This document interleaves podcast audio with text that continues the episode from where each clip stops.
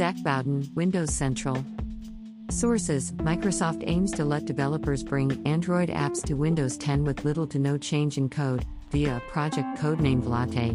As soon as next year, Microsoft is working on a software solution that would allow app developers to bring their Android apps to Windows 10 with little.